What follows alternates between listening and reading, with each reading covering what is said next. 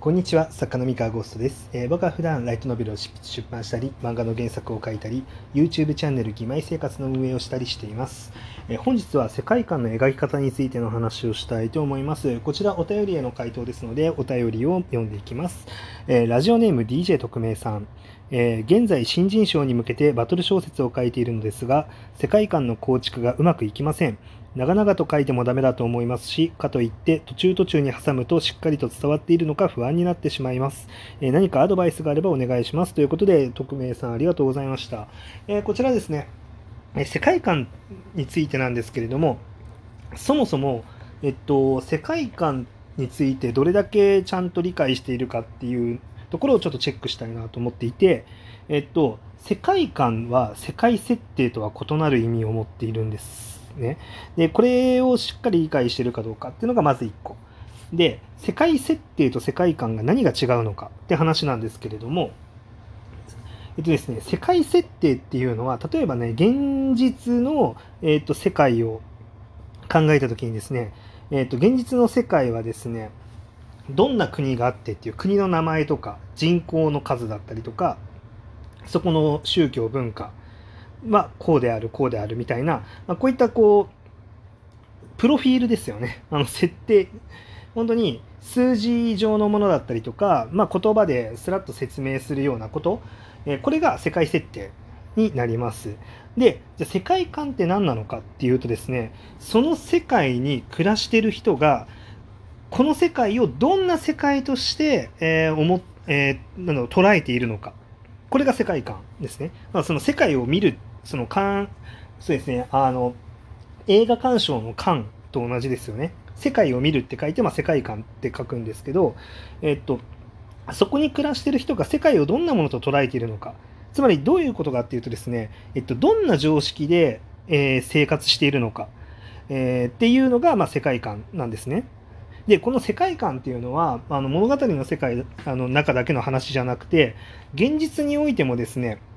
日本の世界観とアメリカの世界観と中国の世界観とヨーロッパの世界観とアフリカの世界観とってそれぞれ全く異なる世界観を持ってるんですね。うん、例えばなんですけど、まあ、極端な話あのご飯が出てきてきた時に手を合わせていただきますってもうこれ自体がもう世界観なんですよ。えーで要はどういう、えー行動が当たり前だと思っているのか。うん、でそして、まあ、日本だとですねあの銃を持ってる人間がいたら危険人物か警察官のどっちかじゃないですか。だから銃が出てきた時の反応っていうのは日本人としてはなんでそんなもの持ってんだとかそれ持ってちゃダメだろうみたいな感じだったりとかあまりにも非日常的すぎて一瞬一瞬何を持ってるのかよく分かんないとかやまさか本物の銃なんて持ってるわけがないからどうせハンドガンだろうみたいな感じで決めつけるとかね。であのどうせハンドガンだろうってあの例えばアメリカとかその銃社会においてはそういう決めつけは多分ないんじゃないかとか予想できるわけじゃないですか。まあ、なんか銃持ってる人がいたらなんか一瞬ギョッとすると。大丈夫かあいつみたいな。ああなんだハンドガンかみたいな。多分ハンドガンに対する反応も違うんじゃないかとか。まあわかんない。実際にアメリカ行ったことないから 僕はわかんないんだけど、まあもしかしたらそうなんじゃないかって予想することはできますよね。その同じ道端で銃を持ってる人間がいたとしてその反応が違うんですよね日本とアメリカでおそらく。みたいな感じで世界観っていうのはまあ、その世界はにおいてそのせその世界に住んでる人がその世界をどう捉えていて何が当たり前で何が当たり前じゃないと考えてるかこれが世界観なんですね。で、えっと、物語を書くときにその世界観を描くっていうのもあのこれを元に考えればよくてですねあのじゃあ全部説明しちゃうっていうのは不可能なんですよ。なんでかっていうと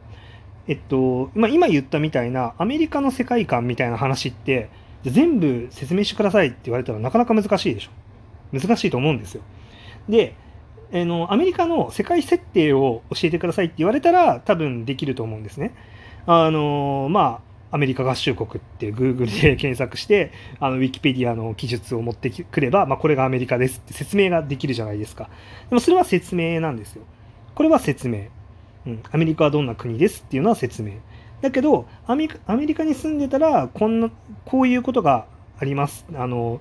なこういうふうに社会を捉えてますこれは世界観なんですね。なので、あのこの DJ 特命さんが、まあ、作ってる世界っていうの、まあ、あの作品世界があるとしたらですね、えー、っとね、イメージとしては、あの海外旅行に行ったとか、その主人公がその世界に旅行に行ったって思いながら、いや違うな、主人公じゃなくてもいいんですけど、あの読者さん、読者さんね、読んでくれてる読者は、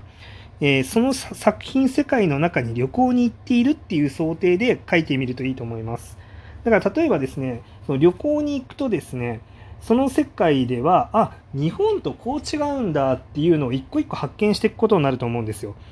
おそらくお店に入った時に、え、店員さんがこんなにいい加減なのみたいな、いらっしゃいませとか言わないのみたいな感じのことって、まあ旅行行ったりとかしたら多分感じると思うんですね。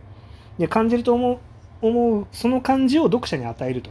まあ、要はその、ナチュラルにそのお店に入った時にお店の人の反応とかが現代日本と違うと。で違うところを見たらあこの世界ではそうなんだなるほどねっていう風になるわけですよね。でそれを全部説明しなくてもあのちょっとずつ必要に応じてあのそのシーンで必要なものだったりとか、えー、要所要所ですよね。その価値観っていうのが作品に反映される部分に、えー、そういうその日本とどう違うのかっていう部分っていうのをしっかりえー、一個一個出していくとあのその度に読者は自動的にその世界の新しい価値観っていうのを知ることができるですね。でこれは全部いちいち最初に説明するまでもないと。あの作品世界を主人公と一緒に読者がこう、まあ、歩きながらいろんな経験をしたりとかいろんなイベントと出会ったりとかするたびにですね必要に応じて、え、その場所ではこの世界だとこうだなっていうのを、ま、考えて表現してあげるとあこう違うんだなるほどっていうのを一個一個知っていくことができるっていうので、まあ、世界観っていうのはそういうふうに多分表現していけばあの別に問題なかろうと思います。で、まあ、のしっかりと伝わってるかどうか不安になるって話なんですけど、ぶっちゃけその世界観ってうんと伝わんなくてもいいんですよ。え究極ちゃんとそういう世界こういう仕組みでこの世界動いてるんだねっていうのが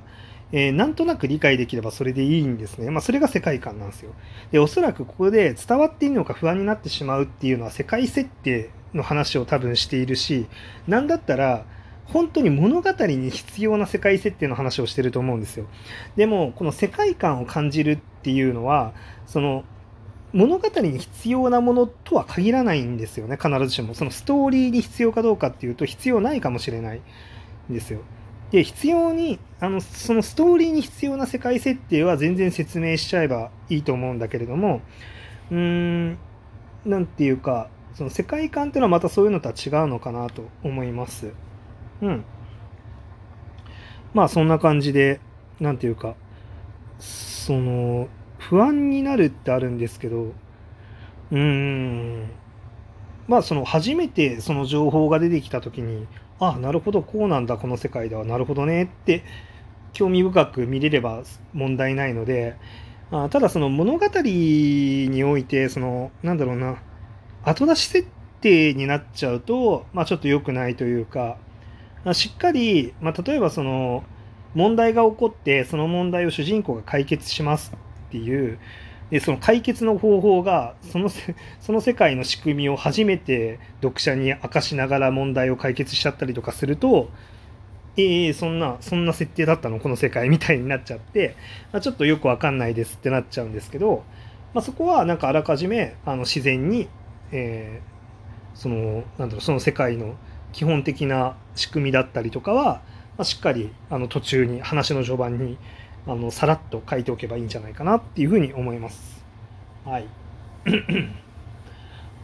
そうですね。まあ、あとはまあ、なんでしょうね。えっとね、ちなみになんですけど、今の話って、実はこれ異世界転生が初心者でも書きやすい理由と同じで、あの異世界転生ものってそう日本人の主人公何でもない主人公が、えー、異世界に行きますっていうフォーマットなんですけどえっと、その場合ですね、あの日本人の一般的な感覚、世界観を持った人間が、えー、外あの異世界に行きますってなると日本人の目線でこの世界がどう違うのか、えー、この世界に住んでる人がどうどう自分の目から見ておかしいのかっていう読者とまんま同じことを考えてくれるんですね主人公が。だからすごいやりやすい世界観を表現しやすいしあのこの世界がどうおかしいのかとかこの世界でできることは何なのかっていうのを一個一個主人公が知っていくのと読者が知っていくっていうのをリンクさせられるんでそれがやりやすいっていうのがありますね。なのでその世界観設定とかを世界観を見せるっていうのをなんだろうなうんうまくできない。あのまだあのまだテクニック的にうまくやれないんであれば、まあ、一回その異世界転生ものとか異世界召喚ものあの普通の日本人の主人公があの違う世界に飛んでいってしまいましたあの日本の世界観とは全然違う異なる世界観を持った世界に迷い込みましたっていう、えー、フォーマットで一回書いてみると世界観を表現するっていうのはどういうことかっていうのはすごい分かりやすくなると思います。っていう感じですかね。まあうん、まあ、今ねあの今日僕がお話ししたこの内容をもとに、えー、例えばそのファンタジー系のゲームをや遊んでみるとか、えー、ファンタジー系の小説を読んでみると、まあ、意味がわかるんじゃないかなと思います。えちなみにですね、僕がその世界観の表現の仕方として、あの異世界転生ものじゃないけど、めちゃめちゃ素晴らしいなって思ってるのが、終わりのクロニクル。あ、終わりのクロニクルの続編の、あれか、境界線上のホライゾン。その境界線上のホライゾンの、えっ、と、1巻、1巻だけでも、まあ、あの、すごいたくさん分厚いんで、あの、大変そうだったら1巻だけでもいいと思うんですけど、読んでもらうと、まあ、境界線上のホライゾンは本当に世界観の描き方っていうことにおいては、本当にめちゃめちゃ、あ、すごい自然っていう感じで、になると思いますので、えー、ぜひ読んでみてください。というわけで、今日のお話は以上です。それでは。